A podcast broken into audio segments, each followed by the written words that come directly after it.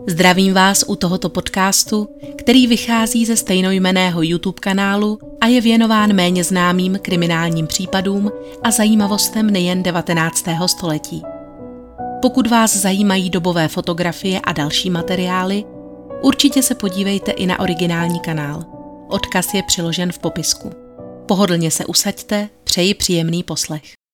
Na začátek opět jen krátké schrnutí, čeho se tento případ týká. Jde o známý příběh následníka rakousko-uherského trůnu prince Rudolfa, který byl ve svých nedožitých 31 letech nalezen zastřelen v uzamčené ložnici na loveckém zámečku v osadě Mayerling. Společně s ním zde přišla o život také mladá baronka Marie Vecerová, o níž se v kuloárech již delší dobu šuškalo, že má ke korunnímu princi blíž, než by bylo záhodno. V první části jsme si tedy předestřeli princův život od jeho dětských let až do dospělosti, jeho osobní prohry, tedy nešťastné manželství s belgickou princeznou a milostné aférky, které nenávratně poškodily jeho zdraví, i nepopulární politické názory, jimiž proti sobě popudil celou řadu vlivných osob, včetně vlastního otce. To vše podstatně ovlivnilo směr, jakým se ubíraly jeho další kroky a neodvratně směřovali k tragédii. Opustili jsme Rudolfa ve chvíli, kdy se nedlouho poté, co ve své pracovně v Hofburgu obdržel důležitý telegram, rozloučil s rodinou a nasedl do kočáru, který jej měl dopravit do Majerlingu. Pokud jde o obsah onoho telegramu, v literatuře věnované osudu korunního prince se obecně předpokládá, že souvisel s hlasováním o novém armádním zákonu v budapeštském parlamentu. To však neodpovídá skutečnosti, neboť hlasování proběhlo po 15 dnech bouřlivé debaty 29. nikoli v 28. ledna. Důvodem, proč bylo hlasování, naplánované původně na 28. přesunuto o den později, byly vážné nepokoje, které propukly v budapeštských ulicích a které se podařilo potlačit až s nasazením armádních jednotek. Bylo zřejmé, že situace na uherské straně je čím dál vyhrocenější. A v souvislosti se sympatiemi vůči opoziční rebelánské politice bylo také v tisku stále častěji skloňováno jméno prince Rudolfa. Někteří historici se domnívají, že se uherská média pokoušela tímto způsobem prince vyprovokovat – aby ve prospěch Uher jako samostatného celku vystoupil veřejně. Tento tlak měl ovšem spíše opačný účinek. Hrabě Hojos ve svém memorandu uvádí, že když 29. ledna, tedy večer před tragédií, společně večeřeli na zámečku v Majerlingu, ukázal mu princ při této příležitosti tři telegramy od svého přítele hraběte Ištvána Károliho a roztrpčeně poznamenal, že Károli nejprve v parlamentu vystupoval proti armádnímu zákonu a nyní blahopřeje k jeho přijetí. Toho večera se však princ ještě zdál být zcela v pořádku a nic nenaznačovalo, že by měl jeho život následujícího dne vyhasnout. Přesto padly mezi sedmou a osmou hodinou raní dva výstřely, které ukončily život třicetiletého muže i jeho sedmnáctileté společnice – O jejíž přítomnosti v Majerlingu kromě správce a kočího nikdo nevěděl. O tom, kam Marie odjela, ostatně neměla nejmenší tušení ani její rodina. A náhlé dívčino zmizení vyvolalo v domě Vecerových učiněné pozdvižení. Nic přitom nenasvědčovalo tomu, že se Marie chystá uprchnout. Po oné bouřlivé diskuzi týkající se její lásky ke korunnímu princi a dvou pouzer na cigarety tedy hmatatelných důkazů tohoto vztahu, přislíbila matce, že na Rudolfa na dobro zapomene a baronka Vecerová brala dceřina slova vážně. Kvitovala rovněž, že se za pomoci hraběnky Larišové pokouší celou záležitost s nežádoucími dárky vyžehlit a zamezit tak případnému skandálu. V pondělí 28. ledna dopoledne se tak obě dámy vypravily na Kolmart Krodekovi s žádostí o změnu údajů na účtence za zlaté pouzdro, které zde Marie dříve pro následníka trůnu zakoupila. Hraběnka Larišová se nabídla vzít tento nákup na sebe a nechat paragon v klenotnictví zpětně opatřit svým jménem. Marína matka, baronka Vecerová, zatím se trvávala doma, v přesvědčení, že nakonec bude neblahá situace přece jen uspokojivě vyřešena. Společně se svou druhou dcerou Hanou právě obědvali, když do jídelny vtrhla celá synalá hraběnka Larišová se slovy, že se Marie ztratila. Překotně vyprávěla, že když dorazili k Rodekovi, požádala ji mladá baronesa, aby šla napřed, protože se necítí dobře a ještě chvíli posedí v kočáře.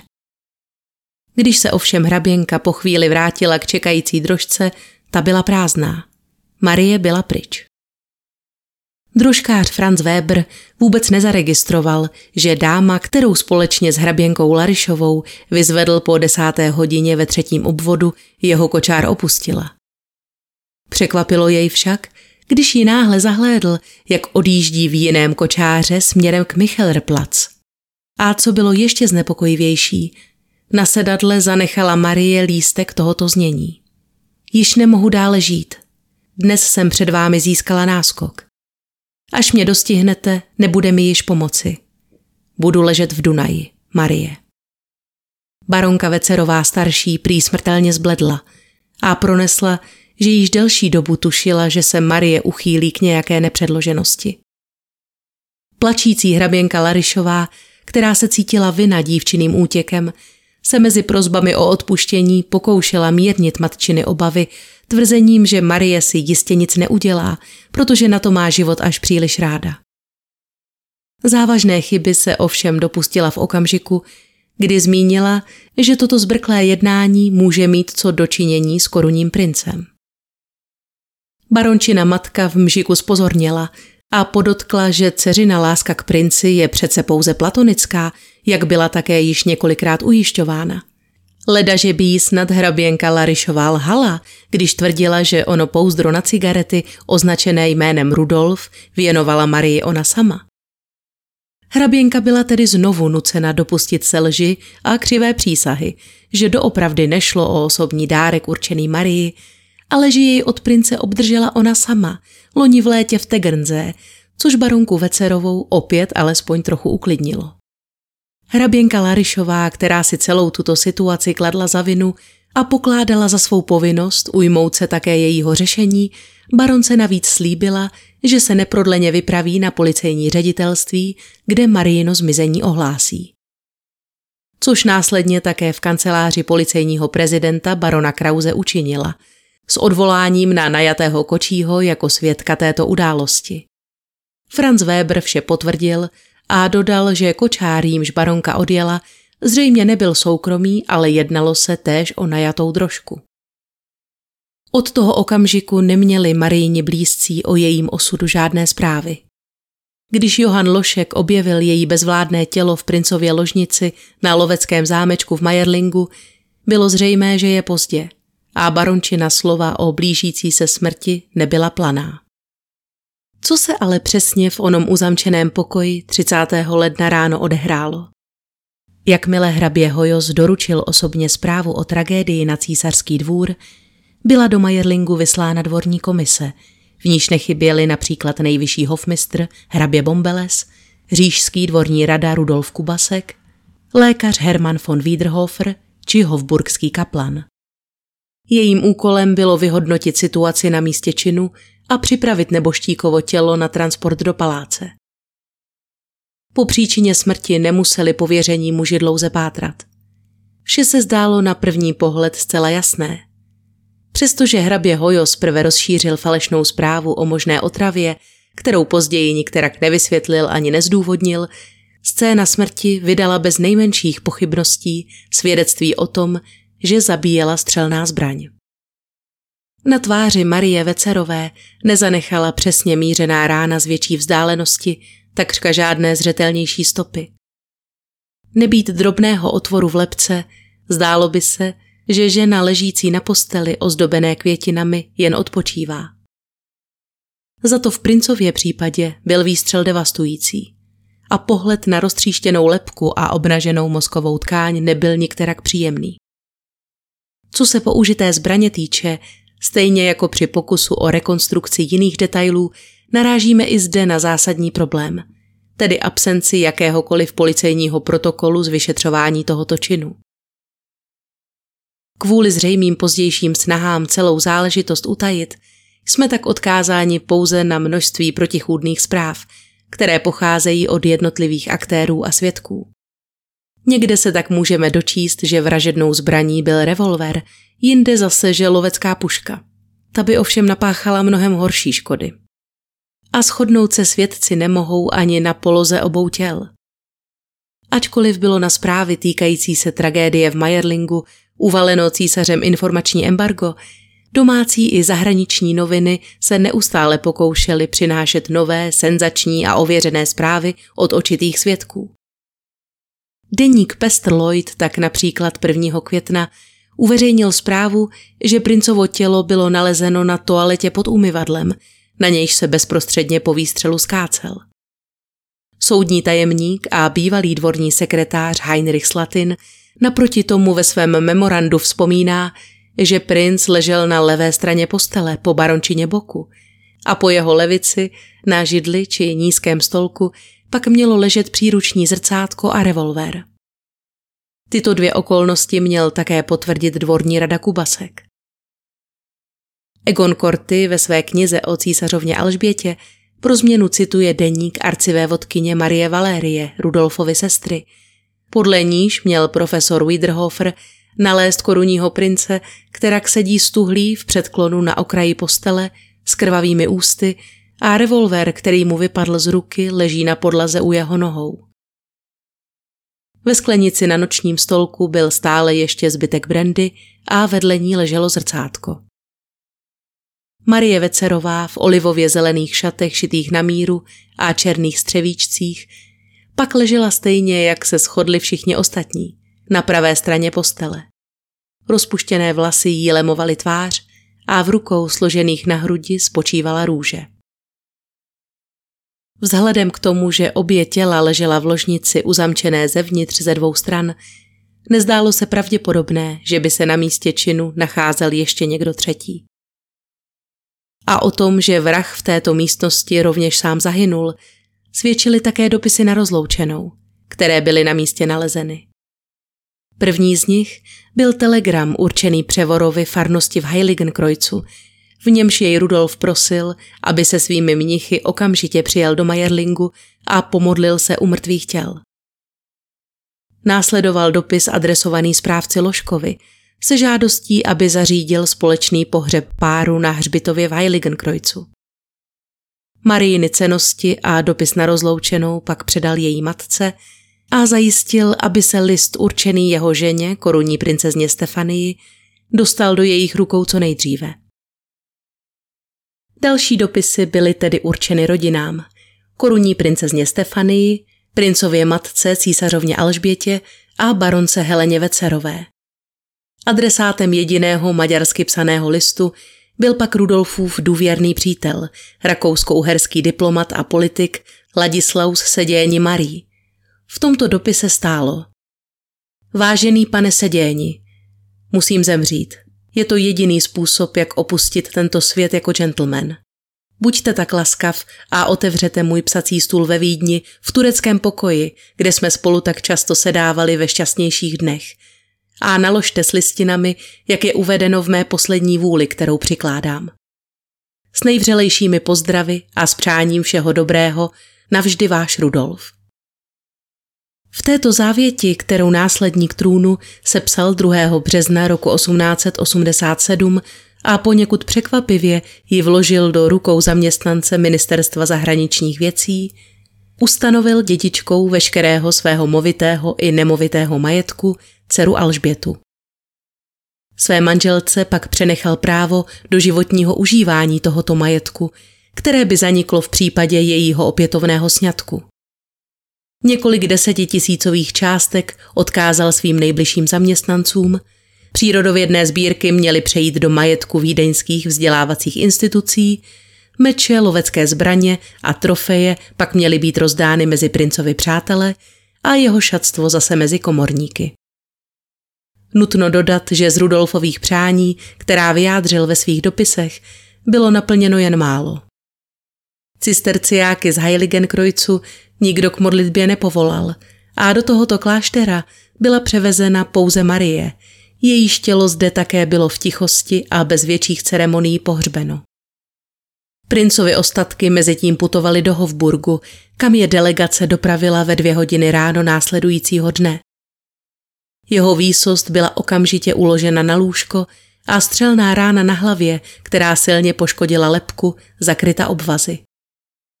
Kolem šesté hodiny raní pak přijal císař ve své pracovně profesora Widerhofra, který mu poprvé oznámil skutečnou příčinu synovi smrti, tedy že se sám připravil o život. Do té doby měl císař k dispozici pouze mlhavé informace o možné otravě a zmínka o kulce jej zcela vyvedla z míry. Wiederhofer mu tedy musel dopodrobna vylíčit pečlivé uložení dívky i povahu výstřelu, provedeného pro větší jistotu se zrcátkem, položeným na nočním stolku, což dle jeho mínění vyloučilo veškerou pochybnost. Jak uvádí Egon Corty na základě deníku arcivé vodkyně Marie Valérie, jindy rozvážný a chladnokrevný státník byl nyní zcela přemožen žalem a hlasitě se rozvzlikal.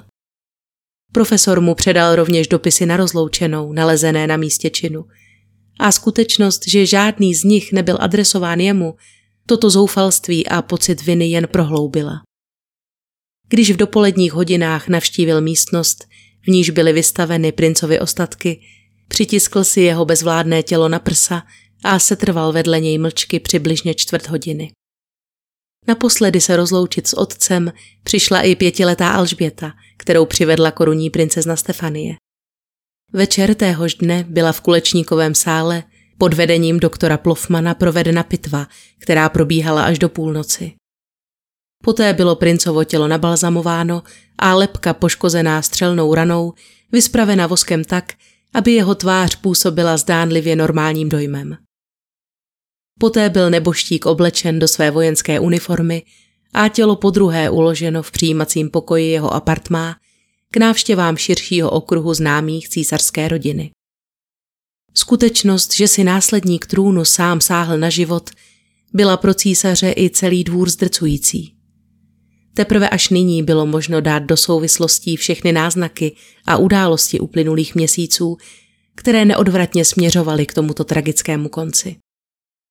Nutno říci, že co se komunikace směrem k veřejnosti týče, se císař i jeho poradci ocitli v mimořádně prekérní situaci. První zpráva, jejíž vznik inicioval hrabě Hojos, tedy že korunní princ byl otráven Marí Vecerovou, která si později sama vzala život, nebyla považována za vhodnou ke zveřejnění. Bylo proto rozhodnuto vyčkat na přesnější informace od Wiederhofra a dvorské komise. Někteří úředníci ovšem nebyli ochotni čekat a hned v prvním zvláštním vydání oficiálního listu Wiener Zeitung, které vyšlo 30. ledna odpoledne, tedy dlouho před návratem dvorní komise do Hofburgu, vyšel článek, který zmiňoval jako příčinu princovy smrti mozkovou mrtvici. V literatuře o majerlingské tragédii se objevuje otázka, kdo je za tuto nepravdivou zprávu zodpovědný. Odpověď lze nalézt v oficiálním protokolu ceremonií císařského dvora, kde se v obsáhlé příloze z 30. ledna roku 1889 o smrti korunního prince píše. V poledne 30. ledna vyšlo zvláštní vydání Wiener Zeitung, které připravil premiér hrabě Táfe po dohodě s ministrem zahraničních věcí hrabětem Kalnokim. Následujícího dne se pak v tomtéž listu a maďarských novinách Budapešty Kézleň objevilo oznámení kanceláře Lorda Komořího, údajně odsouhlasené jeho veličenstvem císařem, v němž stálo, že nejjasnější korunní princ, voda Rudolf, zemřel náhle na selhání srdce. Lze předpokládat, že hrabě Táfe, který měl na svědomí první nepravdivou zprávu, vypracoval i tento druhý text, ačkoliv se samozřejmě jednalo pouze o variantu první verze mrtvice. Obřadní protokol dále přiznává, že příčina smrti uvedená v oficiálním prohlášení bohužel nebyla správná. Zvěsti, které se okamžitě objevily, se ovšem začaly rychle šířit mezi veřejností a nezbylo, než se souhlasem jeho veličenstva oznámit v neoficiální části Wiener Zeitung z 1. února pravý stav věcí, v tom smyslu, že jeho císařská výsost princ sám ukončil svůj život kulkou z revolveru. Přiznat před veřejností skutečnou povahu tohoto činu znamenalo spolknout značně hořkou pilulku. A není divu, že bylo v zájmu dvora tuto záležitost nadále nerozmazávat. Žádoucí bylo především utajit zapojení Marie Vecerové, tedy zamezit, aby se v novinách objevila skutečnost, že byla přítomna a princ byl tím, kdo držel zbraň a prohnal kulku barončiným spánkem. Nebývalá tvrdost, s jakou se úřady nyní zaměřily na kontrolu veškerých periodik v zemi, ve věci článků týkajících se tragédie v Majerlingu, však byla spíše kontraproduktivní. Lidé bažili po bulvárních informacích týkajících se života a smrti korunního prince a snahy zamést celou věc pod koberec měly za následek pouze sílící podezření veřejnosti, že oficiální zdroje opět nehovoří pravdu. S obzvláštní přísností byl sledován Šepsův list Wiener Tagblatt, který byl v každém případě trnem v oku úřadu již delší dobu. Jeho druhé večerní vydání z 1. února bylo zabaveno kvůli článku s titulkem Poslední kulka. Toto číslo bylo mimochodem nalezeno až ve sbírce novinových článků o tragédii v Mayerlingu, objevené spolu s tajnými dokumenty barona Krause v Berlíně roku 1955. Není pochyb o tom, že onen článek napsal sám Šeps. Protestuje v něm proti tomu, že by byl Rudolf ochoten vstřelit si do hlavy poslední kulku sám od sebe. Libuje si zde v neurčitých náznacích a narážkách na odpovědnost princova bezprostředního okolí. Přičemž každý alespoň trochu bystrý čtenář pochopil, že míří na osobu císaře a všech, kteří nedbali ušlechtilých úmyslů korunního prince. Učiněnou bombu ale odpálil až skandální článek nazvaný Drama v Mayerlingu, který 8. února otiskl mnichovský deník Münchner Neueste Nachrichten a v němž seznámil veřejnost se všemi pikantními okolnostmi barončina útěku s jeho výsostí. Bylo zřejmé, že informace mohl poskytnout pouze někdo zasvěcený, tedy někdo z okolí korunního prince nebo člen dvorní komise. Policejní informátor útvaru určeného k odhalování autorů těchto sporných novinových zpráv byl přesvědčen, že i za tímto textem stojí Šepsovi lidé. Redaktoři zmíněného deníku totiž prohlašovali, že depeše s uvedenými informacemi pocházely od neznámých externích dopisovatelů. Mnichovský deník si na každý pád vybudoval na tomto článku ohledně majerlingské tragédie úspěšný biznis. V ulicích Vídně tak bylo možno v tramvajích, omnibusech, restauracích i kavárnách výdat občany, která čtou páteční vydání těchto nevídeňských novin a s potěšením půjčují svůj výtisk sousedům. Většina lokálních seriózních novin ovšem na příkaz jeho výsosti císaře mlčela a toto informační vákuum jen přiživovalo vznik nejrůznějších teorií. Tedy, že si princ nesáhl na život sám, ale stal se pro monarchii nepohodlným a byl proto úkladně zavražděn. Německý velvyslanec, arcivévoda Jindřich VII. z Rojsu, tedy mimochodem vzdálený příbuzný muže, který na sklonku loňského roku připravoval v Německu teroristický útok se záměrem násilně nastolit monarchii, byl ku příkladu přesvědčen, že teorie o sebevraždě, tedy ještě méně lichotivá varianta než vražda, byla pro císařský palác nezbytnou volbou. Ve své zprávě kancléři Bismarckovi z 5. února roku 1889 píše, cituji, Jak jsem měl dnes tu čest informovat v jiné souvislosti, stále se oficiálně udržuje verze, že se korunní princ Rudolf zastřelil, zatímco průvodní okolnosti, ačkoliv už jsou víceméně veřejným majetkem, se zamlčují. Musím se k tématu ještě jednou vrátit, protože někteří velmi seriózní lidé o této verzi pochybují a stále větší podporu získává fáma, že korunní princ i mladá dáma nalezená v jeho posteli byli zavražděni. Zdá se, že tomu nasvědčují následující okolnosti. Jakmile se ukázalo, že verze o selhání srdce již není udržitelná, byla nastolena verze o sebevraždě, aby se utajila skutečnost, že se jedná o ženské tělo. A to nejen s ohledem na korunní princeznu nebo veřejnou morálku, ale také proto, že panovala obava, aby církev nedělala potíže v souvislosti s pohřbem. Důkaz, že oběť vraždy byla nalezena v konkubinátu, by církevní pocty stížil, ne znemožnil. Kdyby byla vražda připuštěna, pak by si veřejné mínění vyžádalo zjištění viníka a jeho potrestání. To by však zase vyžadovalo podrobné soudní vyšetřování případu a vyšly by tak najevo všechny tyto nepříliš morální okolnosti. Aby se tomu císař vyhnul, rozhodl se pro možná mnohem horší a škodlivější přiznání sebevraždy. Konec citace. Nutno dodat, že ke vzniku těchto spekulací nutně přispívala celá řada nepřesností a nesrovnalostí ve výpovědích jednotlivých svědků, které značně stěžovaly a do dnešních dnů také stěžují přesnou rekonstrukci tohoto činu. Nejistota panuje ohledně přesného času, kdy padly oba výstřely, ohledně nalezených nábojnic i povahy střelných zranění. Některé zdroje uvádějí, že správce Johan Lošek zaslechl toho rána dva hlasité výstřely krátce před půl osmou, které jej přiměly pospíchat k princově ložnici. Jinde se zase můžeme dočíst, že neslyšel žádný zvláštní hluk a obavy o princův život v něm vzbudila až skutečnost, že se na něj nemůže ve stanovenou hodinu dotlouci. Princova sestra Marie Valérie ve svých pamětech uvádí, že kulku, která prošla princovou hlavou, nalezla speciálně ustavená dvorní komise ještě téhož dne, tedy 30. ledna v protější stěně. Telegrafista Julius Schuldes, který měl možnost nahlédnout do oficiálního protokolu, však tvrdí, že kulka byla nalezena až o několik dnů později. Uvízla v rohu dřevěného obložení desky nočního stolku nalevo od postele, tedy ve směru výstřelu, pakliže by ten byl proveden, jak se předpokládalo, tedy přiložením zbraně k pravému spánku.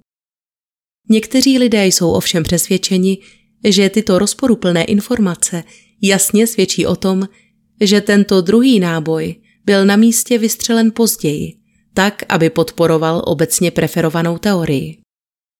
Střelbu z pravé strany sice rovněž potvrzuje také Šepsův deník ve svém článku z 1. února, kde píše, že si korunní princ přiložil revolver ke krku pod pravým uchem.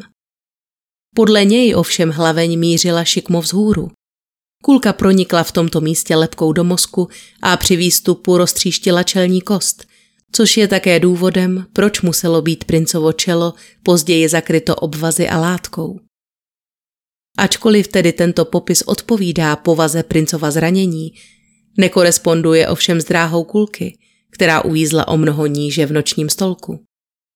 A docela jiné světlo vrhá na celou záležitost zpráva papežského nuncia Galimbertiho – kterou v archivech německého velvyslance objevil spisovatel Albert Hollander a roku 1957 ji zveřejnil ve své knize Postřehy k tragédii korunního prince v Majerlingu. V této zprávě Galimberty píše, že ke střelnému zranění došlo úplně jinak, než bylo oficiálně oznámeno.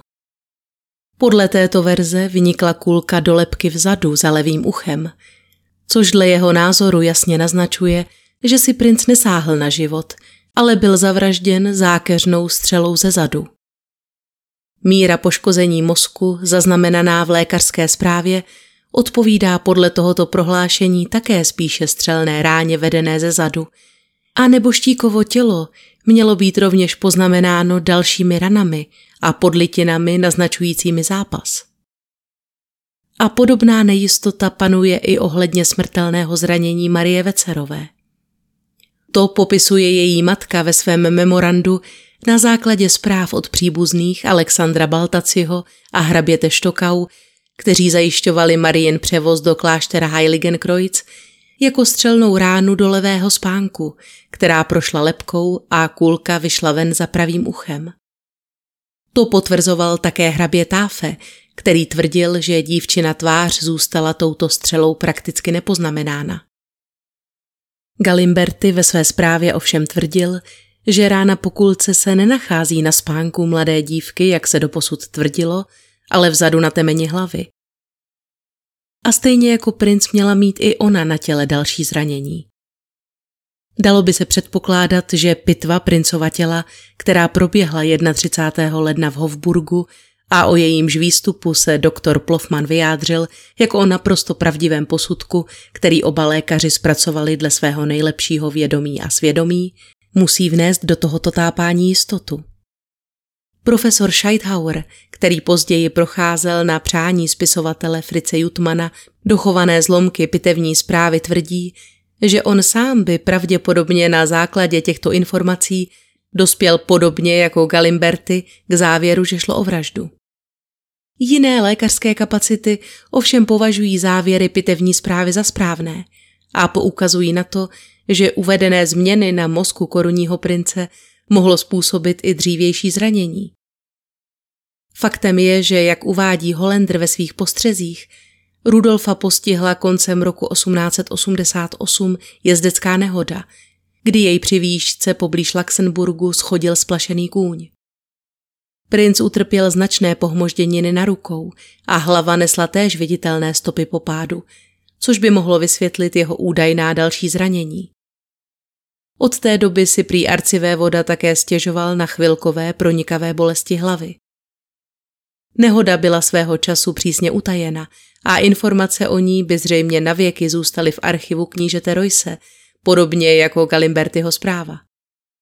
Její uveřejnění roku 1957 tedy opětovně podnítilo spekulace o tom, zda se korunní princ Rudolf nemohl skutečně stát obětí úkladné vraždy. A ačkoliv dopisy na rozloučenou naznačovali plánovaný čin, nemohli v poslední chvíli zasáhnout nějaké třetí osoby? O svých zážitcích z doby tragédie často vyprávěl také Friedrich Wolf, tesař pocházející z Alandu u Mayerlingu. On a jeho starší bratr Alois docházeli na zámeček pravidelně vykonávat špinavou práci, tedy vymetat krby, vylévat špinavou vodu po mytí a holení z umyvadel či leštit parkety. Protože princ byl raní ptáče a býval obvykle na nohou již kolem třetí hodiny ráno, docházeli bratři na zámek na čtvrtou, aby mohli nerušeně vykonat svou práci v době, kdy už bude princ mimo své pokoje. Za tímto účelem se tedy vypravili do Majerlingu i onoho rána 30. ledna. Když se pokusili vstoupit dovnitř, sluha je ovšem okamžitě vykázal a bez udání důvodu poslal domů. To bylo kolem čtvrté, tedy v době, kdy měl být princ ještě naživu a nikdo kromě něj nemohl tušit, k čemu se schyluje. O dva týdny později byl prý Wolf na lovecký zámeček povolán znovu a při této příležitosti mu bylo umožněno vstoupit také do místnosti smrti, která byla, jak později popisoval, zcela zpřeházená. Židle a další nábytek byly převrácené a poničené, několik okenních tabulek rozbito, na stěnách a několika kusech nábytku byly patrné stopy po kulkách a na podlaze zůstaly velké skvrny zaschlé krve. Dle Wolfova názoru prozrazoval stav ložnice zcela jasně, že zde v noci tragédie došlo k lítému zápasu. Dle pokynů měl truhlář vyčistit krvavé skvrny na podlaze, které byly do dřeva již tak zažrané, že musel k jejich odstranění použít hoblík a hrubou sílu. Tento příběh truhláře Wolfa je také zastánci teorie o vraždě často zmiňován jako důkaz, že do místnosti v noci pronikli cizí lidé a korunní princ i baronka Vecerová zemřeli jejich rukou. První námitka proti této historce by mohla znít, že pokud bylo v zájmu dvora zahladit stopy, jistě by byl nepořádek na místě činu po dvou týdnech již dávno uklizen. Obsáhlý inventář předmětů nacházejících se na místě činu který pořídil baron Slatin krátce po tragédii, se o rozbitém nábytku a stěnách rozrytých kulkami ani slovem nezmiňuje. A to i přesto, že zde můžeme narazit na takové detaily, jako zmínku o džbánu s nalomeným uchem, které bylo vyspraveno cementem, nebo o jednom rozbitém postříbřeném šálku z kávového servisu. Což ovšem ještě nutně neznamená, že je celá Wolfova historka od počátku až do konce smyšlená. Naopak je považována za natolik věrohodnou, že ji v letech 1967 až 68 použil ve svých článcích profesor Hermann Anton Franz Zerzavi k doložení své domněnky, že na zámeček v Majerlingu pronikl té noci Heinrich Baltaci starší, strýc Marie Vecerové, který se kvůli Marijině zmizení a možnému pošpinění její pověsti rozhodl s princem zúčtovat.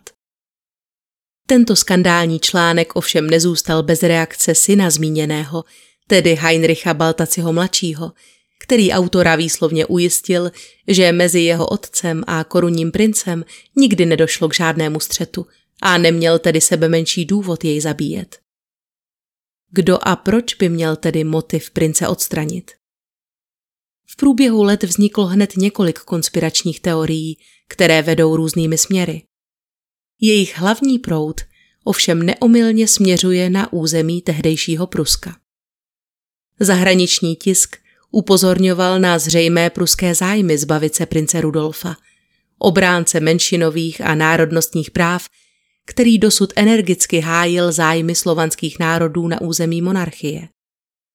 Varoval také, že po jeho smrti se mohou slované důvodně obávat, že budou nenáviděným Pruskem dočista pohlceni. Některé deníky se nezdráhaly ani poukazovat na četná podezřelá úmrtí odpůrců německého kancléře Bismarcka, například Ludvíka II. Bavorského, který byl roku 1886 prohlášen za nesvéprávného a prakticky odstraněn z trůnu. Teorie o vraždě se rovněž opírají o údajně nikdy nezveřejněná svědectví, která se měl bezprostředně počinu pokusit umlčet dvorní sekretář baron Slatin. Muži z princových stájí prý uvedli, že střelba propukla v Majerlingu již mezi půlnocí a jednou hodinou raní, kdy se také v oknech křídla, v němž se nacházela princova ložnice, náhle rozsvítila světla. A dopřává také sluchu do posud opomíjené výpovědi Konráda Bratfiše, příbuzného kočího Josefa Bratfiše, který se prý Bůh ví proč objevil v Majerlingu onoho osudného rána mezi šestou a sedmou hodinou raní. Dle svých slov však před vstupní bránou narazil na čtyři podezřelé prušáky ve zbrusunových oblecích a však bez loveckých psů, kteří jej odmítli vpustit dovnitř. Když kolem sedmé odjížděl, zaslechl prý z dálky dva výstřely. Znělo to ovšem, jako kdyby padly někde mimo hlavní budovu loveckého zámečku, tedy v blízkosti přední brány. Zastánci této teorie jsou přesvědčeni, že oni nezvaní pruští návštěvníci byli průmyslovými špiony, kteří se v minulosti pokoušeli zcizit britské plány na výrobu supermoderních zbraní pro použití v nadcházející válce a jejich podloudnou činnost korunní princ odhalil. Důvody, proč císař Vilém II. tolik tlačil na Františka Josefa, aby propustil syna z pozice generálního inspektora císařských vojsk, je tak dle jejich názoru očividný. Bismarckovi vojáci dostávali do rukou staré, mnohdy již prakticky nefunkční a při použití na bitevním poli také nebezpečné zbraně. Pokud by se korunnímu princi podařilo vybavit rakouskou armádu moderními střelnými zbraněmi z Enfieldu, tedy britské zbrojovky vlastněné státem v letech 1816 až 88, byla by porážka pruské armády drtivá. Rudolf ovšem odmítal svůj post opustit a kapitulovat jako například generál arcivévoda Leopold. Zároveň tušil, k čemu se z pruské strany schyluje a odmítal mlčet. Proto také musel být odstraněn. Navzdory těmto teoriím mezi historiky i nadále převládá názor, že si korunní princ Rudolf onoho 30. ledna skutečně sáhl na život sám. Důvodů k tomu měl ostatně více než dost. Je jisté, že se v posledních letech nacházel pod takřka konstantním tlakem, který ho jen popoháněl k osudovému rozhodnutí. Kdy přesně k němu došlo, nevíme. Z dalších událostí ovšem můžeme soudit, že baronku Vecerovou obeznámil se svým plánem 13. ledna.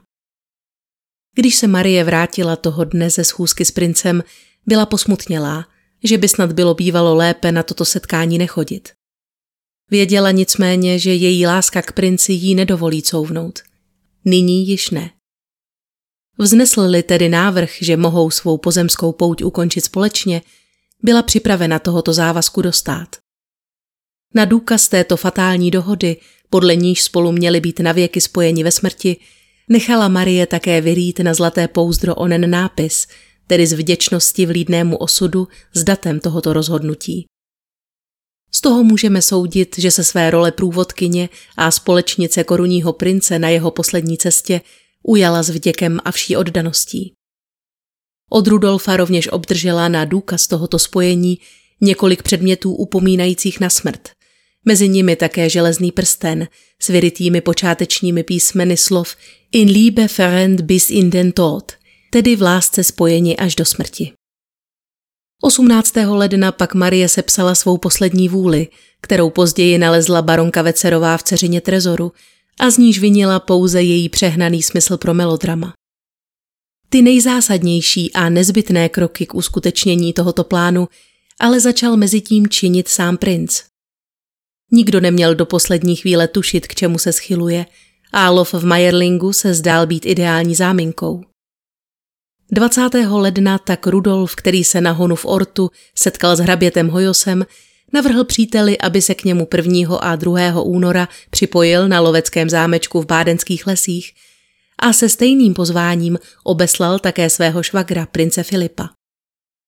V sobotu 26. ledna však své rozhodnutí náhle změnil a vyhlásil, že lov proběhne již 29. Termín mohla uspíšit jeho bouřlivá ranní hádka s otcem, která jej zanechala ve stavu nejvyššího rozčilení. Důvodů, proč si císař tehdy Rudolfa pozval a prohlásil, že není hoden stát se jeho nástupcem, může být hned několik. Spekuluje se o tom, že se na císaře obrátil papež Lev XIII. a informoval jej o synově žádosti o zrušení posvátného svazku s korunní princeznou Stefanií. Císař byl údajně tímto Rudolfovým krokem, který by otřásl základy katolické monarchie, natolik rozrušen, že si jej okamžitě předvolal k audienci, která vyvrcholila emotivním výstupem. Druhá možnost praví, že se císař doslechl o synově poměru s Marí Vecerovou, který byl s ohledem na její postavení vnímán jako daleko nebezpečnější než vztah s Mici. Toho rána tak mohl dát princi ultimátum, aby vztah s Marí okamžitě ukončil.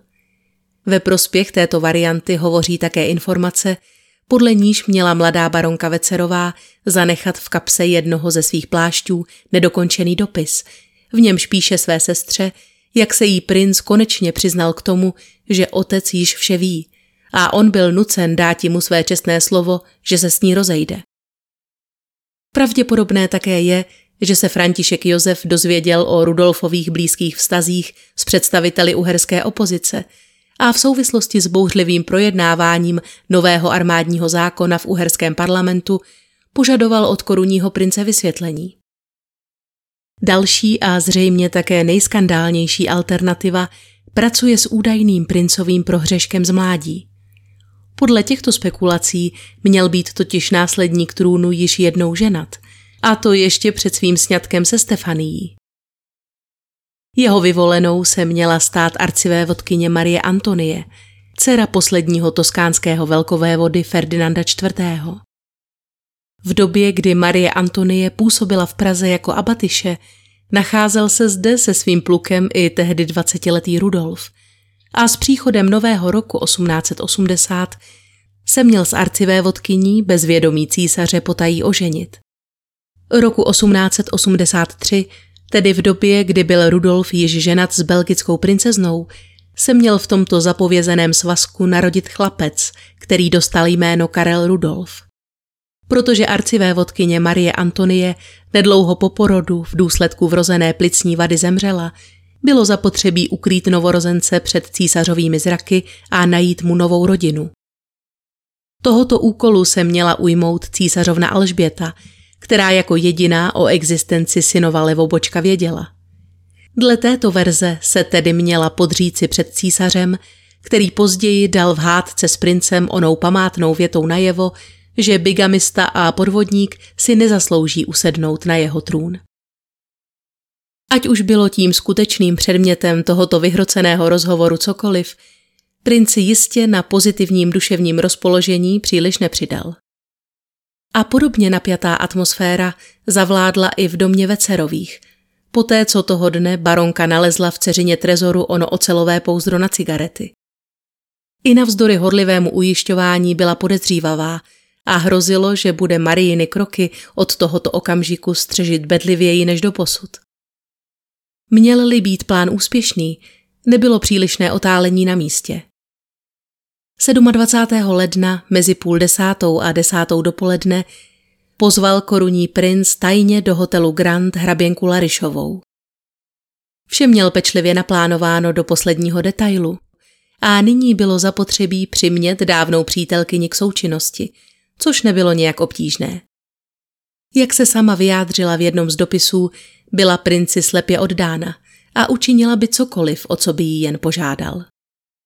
Nevíme sice, zda byla dopodrobna obeznámena se všemi detaily tohoto plánu a věděla, že se princ chystá připravit o život sebe i Marii, ale můžeme předpokládat, že zřejmě věřila, že jde pouze o rafinovaný plán útěku, jehož obrysy jí Rudolf onoho dopoledne předestřel. O tom, že se schyluje k něčemu závažnějšímu, ovšem svědčil fakt, že jí princ dal během tohoto rozhovoru do úschovy také svůj malý trezor, který si od ní měla později vyzvednout neznámá osoba pod tajným heslem R-I-U-O. Tato čtyři písmena bývají v literatuře obvykle vysvětlována jako zkratka označení Rudolf císař Rakouska-Uherska, což ovšem není možné s jistotou potvrdit. Kromě úschovy tajných materiálů korunního prince byl hraběnčin úkol jednoduchý. Zajistit, aby mohla Marie následujícího dne bezpečně opustit dům, aniž by její matka pojala podezření a dopravit ji bezpečně do Hofburgu. Jak sama hraběnka Larišová potvrzuje o 25 let později ve svých pamětech, výpověď, kterou onehdy učinila v kanceláři policejního prezidenta barona Krause, nebyla pravdivá. Marín útěk ji nijak nezaskočil, protože se na jeho přípravě sama od počátku podílela. Téhož večera, kdy se konala recepce na německém velvyslanectví u příležitosti narozenin císaře Viléma II., si připravila vhodnou půdu, když požádala baronku Vecerovou, zda by se mohli s Marií na zítří dopoledne vypravit do Rodekova klenotnictví, napravit onu impertinentní záležitost s dárkem pro korunního prince. Mladá baronka se naproti tomu, zřejmě naplněna podivnou rozjařeností z blížícího se dobrodružství, bavila tím, že v rozhovoru s hrabětem Hojosem dělala jednu narážku na Majerling za druhou. Nepochybně tedy věděla, že byl spolu s knížetem Kobursko-Gothajským pod záminkou lovu na zámek pozván. Důvodem, proč Rudolf zapojil do celé záležitosti své dva staré přátele a tímto pozváním je tak dostal do velmi prekérní situace, zajisté bylo, aby celý pobyt v Majerlingu působil pokud možno co nejméně nápadně a nenuceně. Tedy jen další z mnoha loveckých výprav v malé soukromé společnosti, jak u něj bývalo zvykem. Následujícího dne se hraběnka Larišová s Marií skutečně rozjeli na Kolmarkt, kde se baronka po chvíli ztratila v jiném najatém kočáře. Její přítelkyně ji ovšem neprodleně následovala, a to rovnou do císařského paláce, kde se po zadním schodišti a přes střechu dostali obě ženy potají do soukromých pokojů následníka trůnu. Od okamžiku, kdy si Rudolf vzal Marii stranou, ji prý hraběnka již neviděla a jí samotné princ pohrozil revolverem, aby o celé záležitosti pomlčela a udržela ji v tajnosti. Dále jí měl také předat 500 zlatých k uplacení drožkáře, aby na policii potvrdil smyšlenou výpověď. Teprve poté se hraběnka rozjela oznámit Marijin údajný útěk její matce.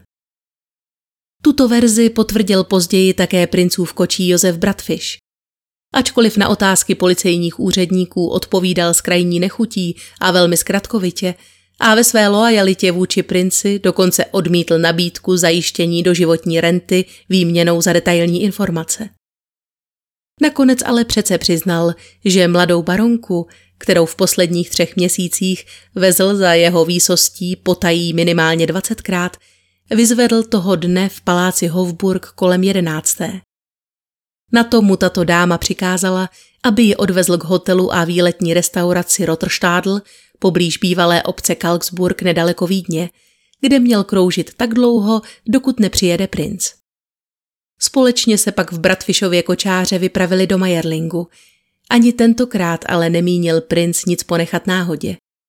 Na zámek došel pěšmo jako první, pozavíral všechny okenice směřující do dvora, aby nikdo nemohl nic zahlédnout a netrpělivě očekával Marii, jejíž kočár dorazil o hodinu později.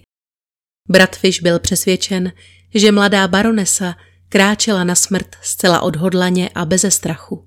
Jako poděkování za pomoc a dárek na rozloučenou mu prý věnovala malé zlaté dámské hodinky z diamanty a řetízkem posázeným perlami a zlatý prsten.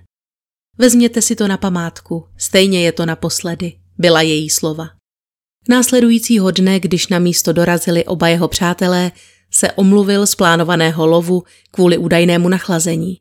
Zřejmě proto, aby mohl svůj poslední den strávit pouze s Marií, rozloučit se v dopisech se svými blízkými a připravit poslední náležitosti ke svému odchodu. Po večeři si nechal do ložnice zavolat Josefa Bratfiše, který se kromě své profese věnoval také zpěvu lidových písní, aby pár naposledy oblažil několika známými melodiemi. O tom, co se dělo dál, se můžeme jen dohadovat. Někteří historici jsou přesvědčeni, že baronka Vecerová byla zastřelena již v noci, aby dva po sobě jdoucí výstřely nevzbudili příliš velkou pozornost. Své dílo měl pak Rudolf dokonat ráno. Jiné hlasy zase tvrdí, že před sedmou, kdy princ hovořil se správcem, byli oba ještě naživu a smrtící výstřely byly vypáleny až poté.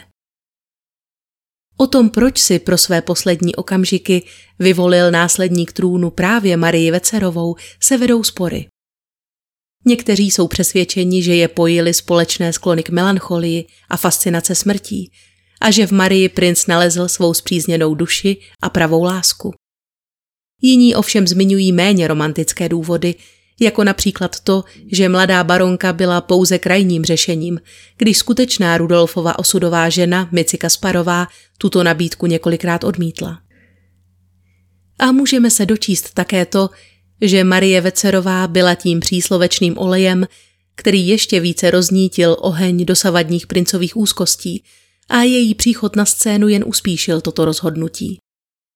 Podle těchto zdrojů princ navázání vztahu se snad až příliš urputnou mladou dívkou později zalitoval a učinil několik pokusů, jak tento vztah ukončit.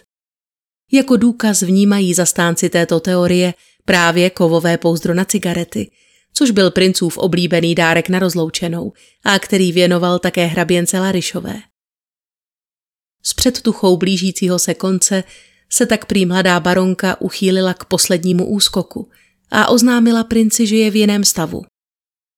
Ačkoliv bývá tato informace uváděna jako nespochybnitelný fakt, Pravda je, že posmrtné lékařské ohledání nepotvrdilo, že by se měla mladá žena nacházet ve čtvrtém či dokonce pátém měsíci těhotenství, jak bývá obvykle uváděno.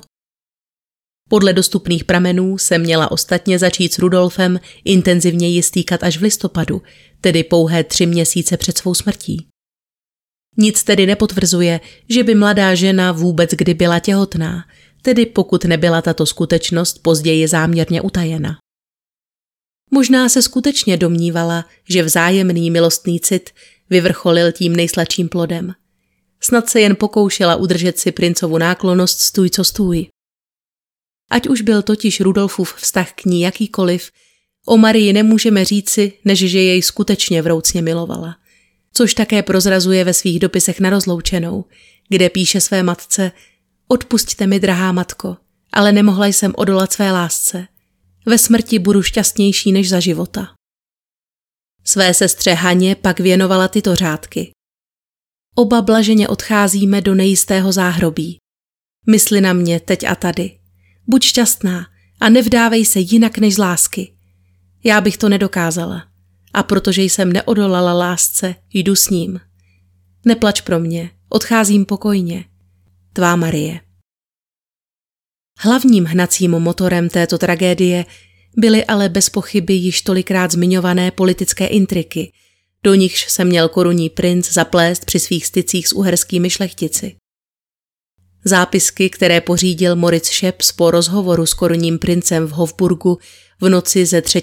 na 4. ledna roku 1883, svědčí o tom, že přední uherští politici zamýšleli korunovat Rudolfa uherským králem již před šesti lety.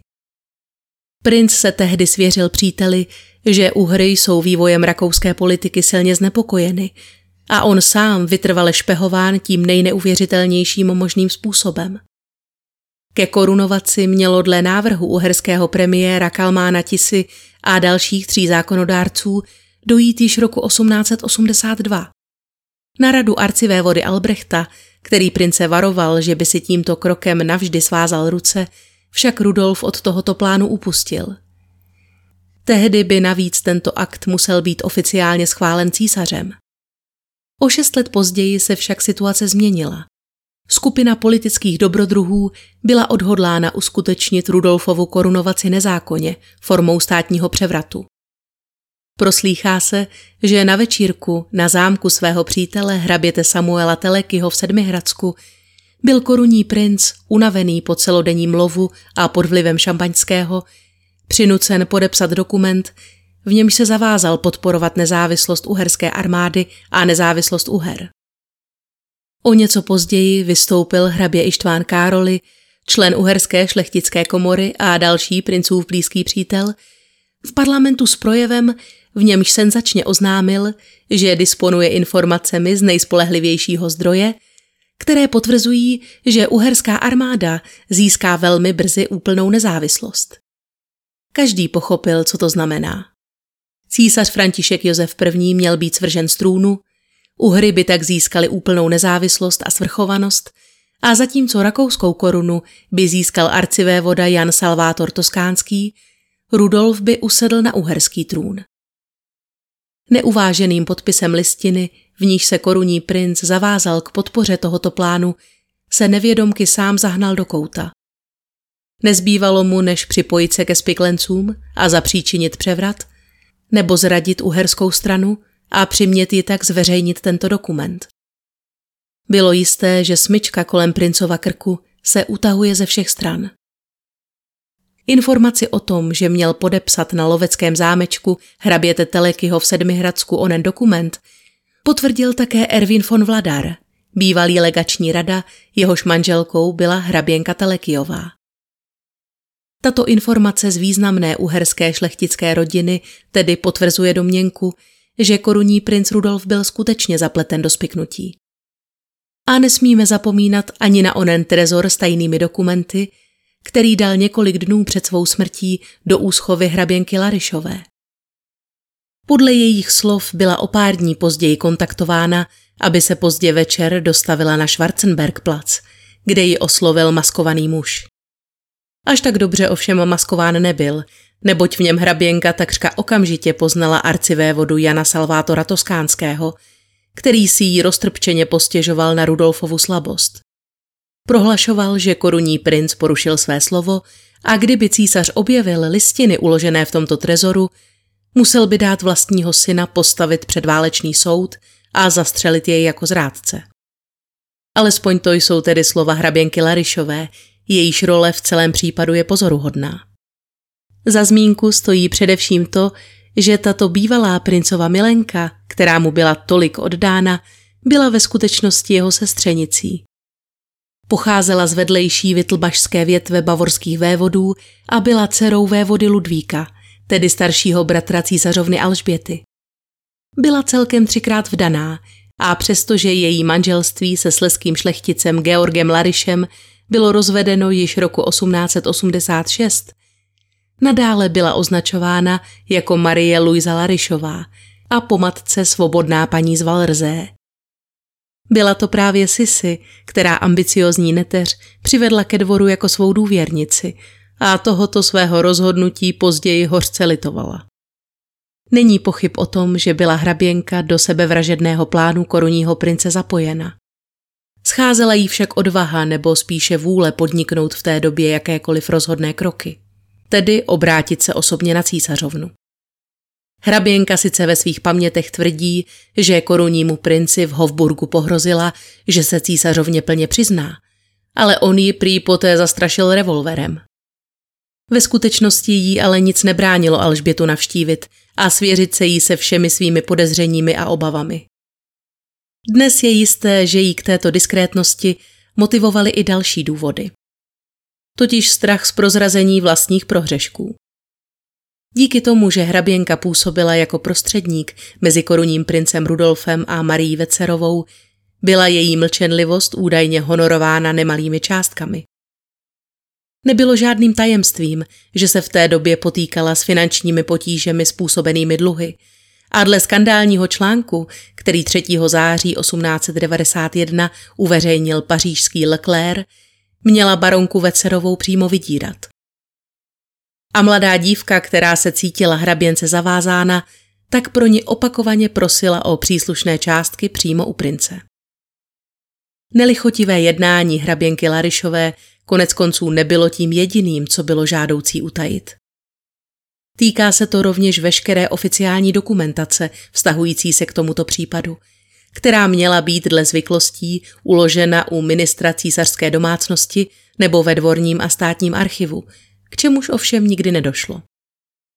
Namísto toho císař František Josef předal s největší pravděpodobností dokumenty o majerlingské tragédii svému příteli z dětství, tehdejšímu ministru vnitra hraběti Táfemu, protože se obával, že v archivu nebudou v dostatečném bezpečí. Táfe sice předstíral, že je uloží v prezidentské kanceláři rakouského ministerstva vnitra, ale ve skutečnosti je v souladu s monarchovým přáním přijal do vlastní úschovy. Jediný důkaz o tom, že Táfe tyto dokumenty skutečně vlastnil, přináší profesor Arthur Skedl z Pražské univerzity, který vydal premiérovi dokumenty pod názvem Politické spisy zesnulého hraběte Edwarda Táfeho. V předmluvě Skedl uvádí, že v souladu s přáním hraběte, aby některé dokumenty nebyly nikdy zpřístupněny veřejnosti, tyto týkající se nejhoršího neštěstí v císařském paláci, k němuž došlo během Táfeho působení na ministerském postu, také nezveřejnil. Dotyčný spis by přitom mohl celou záležitost osvětlit. Obsahoval totiž dle všeho nejen protokol dvorní komise vyslané do Majerlingu, jaký na místě činu sepsal baron Slatin. Zahrnovala pravděpodobně také možné výpovědi svědků, originál pitevní zprávy, který byl podle protokolu uložen zapečetěný v archivu kanceláře Lorda Komořího, ale ve skutečnosti se tam nikdy neobjevil. A v neposlední řadě také informace o finančních transakcích mezi korunním princem a baronem Hiršem, od nějž si Rudolf několikrát vypůjčil nemalé částky pro Mici Kasparovou. Spisovatel a badatel Fritz Jutman se opakovaně pokoušel získat přístup k těmto dokumentům. Dědic Táfeho pozůstalosti mu však sdělil, že složku známou v jejich rodině jako majerlingské papíry nikdy neměl k dispozici a ani neví, kde se nacházejí. Jak ukázalo Jutmanovo bádání, historie těchto dokumentů byla jediným nepřetržitým řetězcem mystifikací. Jejichž cílem bylo zahladit veškeré stopy. Autor předpokládá, že zesnulý hrabě v této tradici pokračoval a uložil listiny na nějakém tajném místě, pokud je ovšem před svou smrtí nezničil. Jedno je však jisté. Hrabě Edward Táfe, třináctý a poslední vykomt Táfe z Korenu, s jehož smrtí slavný rod vymřel, dodržel svůj slavnostní slib – že i po smrti ponechá bez odpovědi jakoukoliv otázku týkající se korunního prince nebo čehokoliv, co s touto záležitostí souvisí, a vzal si tajemství Majerlingu sebou do hrobu. Ačkoliv bylo Rudolfovým přáním spočinout na věčnost vedle těla ženy, s níž odešel z tohoto světa, nebyl pohřben v Heiligenkreuzu jako Marie. Okolnosti jeho úmrtí tedy skutečnost, že nejprve zřejmě zavraždil svou společnici, byly natolik závažné, že aby bylo možno princi vystrojit církevní pohřeb, musel být na základě lékařského dobrozdání prohlášen za duševně chorého. Pohřeb se uskutečnil 5. února 1889 za přítomnosti zdrceného otce císaře Františka Josefa. Po celou dobu obřadu si dokázal s největším úsilím zachovat svou obvyklou důstojnost. Když ovšem navzdory všem obyčejům následoval rakev s Rudolfovými ostatky do rodinné hrobky, již nedokázal déle skrývat svůj žal. Přestože se jej snažil celý život držet stranou od aktivní politiky a nedopřával sluchu jeho radám a názorům, není pravda, že by svého jediného syna nemiloval. Věřil, že až životní zkušenost jej naučí uvažovat a jednat jako pravý státník – a že zbaven mladického idealismu bude jednou dobrým nástupcem. Císařovna přemožena zármutkem se obřadu neúčastnila. Rozloučit se přišla bez doprovodu o několik dnů později v hluboké noci. Sama se stoupila do sklepení a mnich, který jí podal zapálenou pochodeň, později uvedl, že cítil mrazení v zádech, když se ze zdola ozvalo její zoufalé volání princova jména. Alžběta se jen velmi obtížně směřovala se skutečností, že syn, jemuž za života věnovala tak málo pozornosti, je mrtev.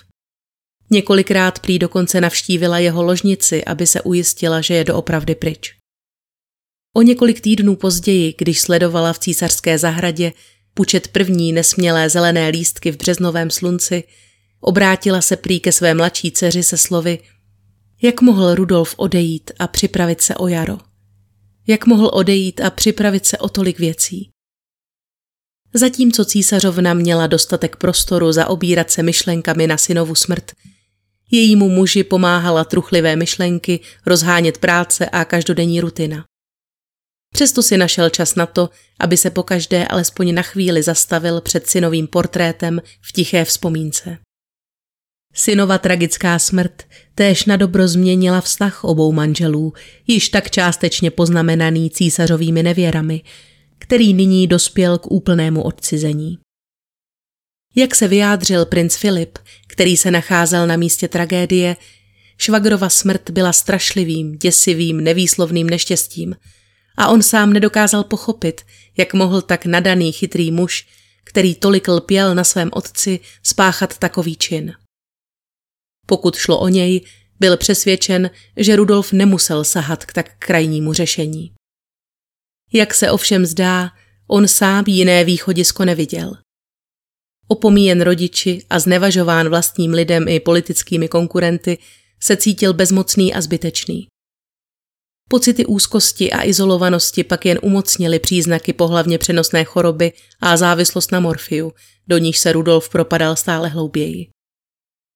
Tento morální úpadek, nenaplněné ambice, napjaté vztahy s otcem i korunní princeznou Stefanií, politické intriky, do níž se nechal zaplést a které se již neslučovaly s jeho pojetím cti jako důstojníka a císařova syna, a nakonec skutečnost, že konečně našel společnici pro svou cestu na onen svět, jen stvrdili toto rozhodnutí.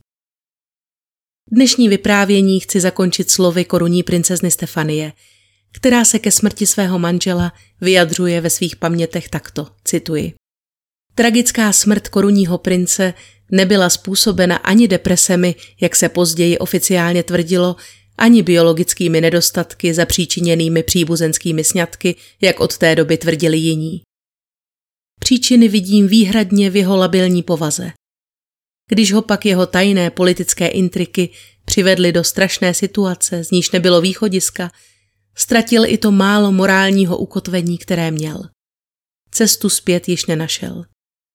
Protože nenalezl nikoho jiného, kdo by byl připraven k sebeobětování, využil vášně Marie Vecerové, aby ji adresoval tuto svou strašnou prozbu a ona slepě souhlasila. Opravdu jej milovala. A toto zjištění, že láska Marie Vecerové ke korunnímu princi byla hluboká a opravdová, nechtě květinou, kterou já, podvedená manželka, s odpuštěním pokládám na místo odpočinku ubohé oklamané dívky. Konec citace. Sama vdova, která se po princově smrti ocitla v poměrně nezávidění hodné situaci a dostávalo se jí ještě menší úcty než kdy dříve, ale po letech nakonec také našla své štěstí. Roku 1900 se ve svých 630 letech provdala za uherského hraběte Eleméra Lóňa je z Velké Lóně a Vašároš na Méň. Tímto sňatkem s níže postaveným mužem si proti sobě sice trvale popudila vlastního otce, krále Leopolda, a přišla o svůj dosavadní titul i právo užívat Rudolfův majetek, ale tohoto rozhodnutí provdat se z upřímné lásky nikdy nelitovala. Trvalé narušeny ale nebyly jen vztahy s otcem, ale i dcerou Alžbětou, která matce kladla tragédii v Majerlingu za vinu. Každý rok u příležitosti výročí této události pak oplakávala svého otce Rudolfa i jeho milou Marii Vecerovou. Původní lovecký zámeček nechal císař ještě téhož roku přebudovat na karmelitánský klášter, přičemž jeho přáním bylo situovat hlavní chrámovou loď tak, aby oltář stál v tom též místě, kde se původně nacházela Rudolfova ložnice, v níž následník trůnu také naposledy vydechl. Dnes je klášter bosých karmelitánek, odkazující na tuto nešťastnou historii, vyhledávaným cílem turistů. Děkuji vám, že jste se mnou vydrželi až do konce a omlouvám se za všechny informace, které zde z kapacitních důvodů nezazněly, ale možná zazní někdy příště. Třeba v epizodě věnované vraždě císařovny Alžběty. Ale teď si zase dáme pro změnu pár klasických mordů a já se na vás u nich budu jako tradičně těšit příště.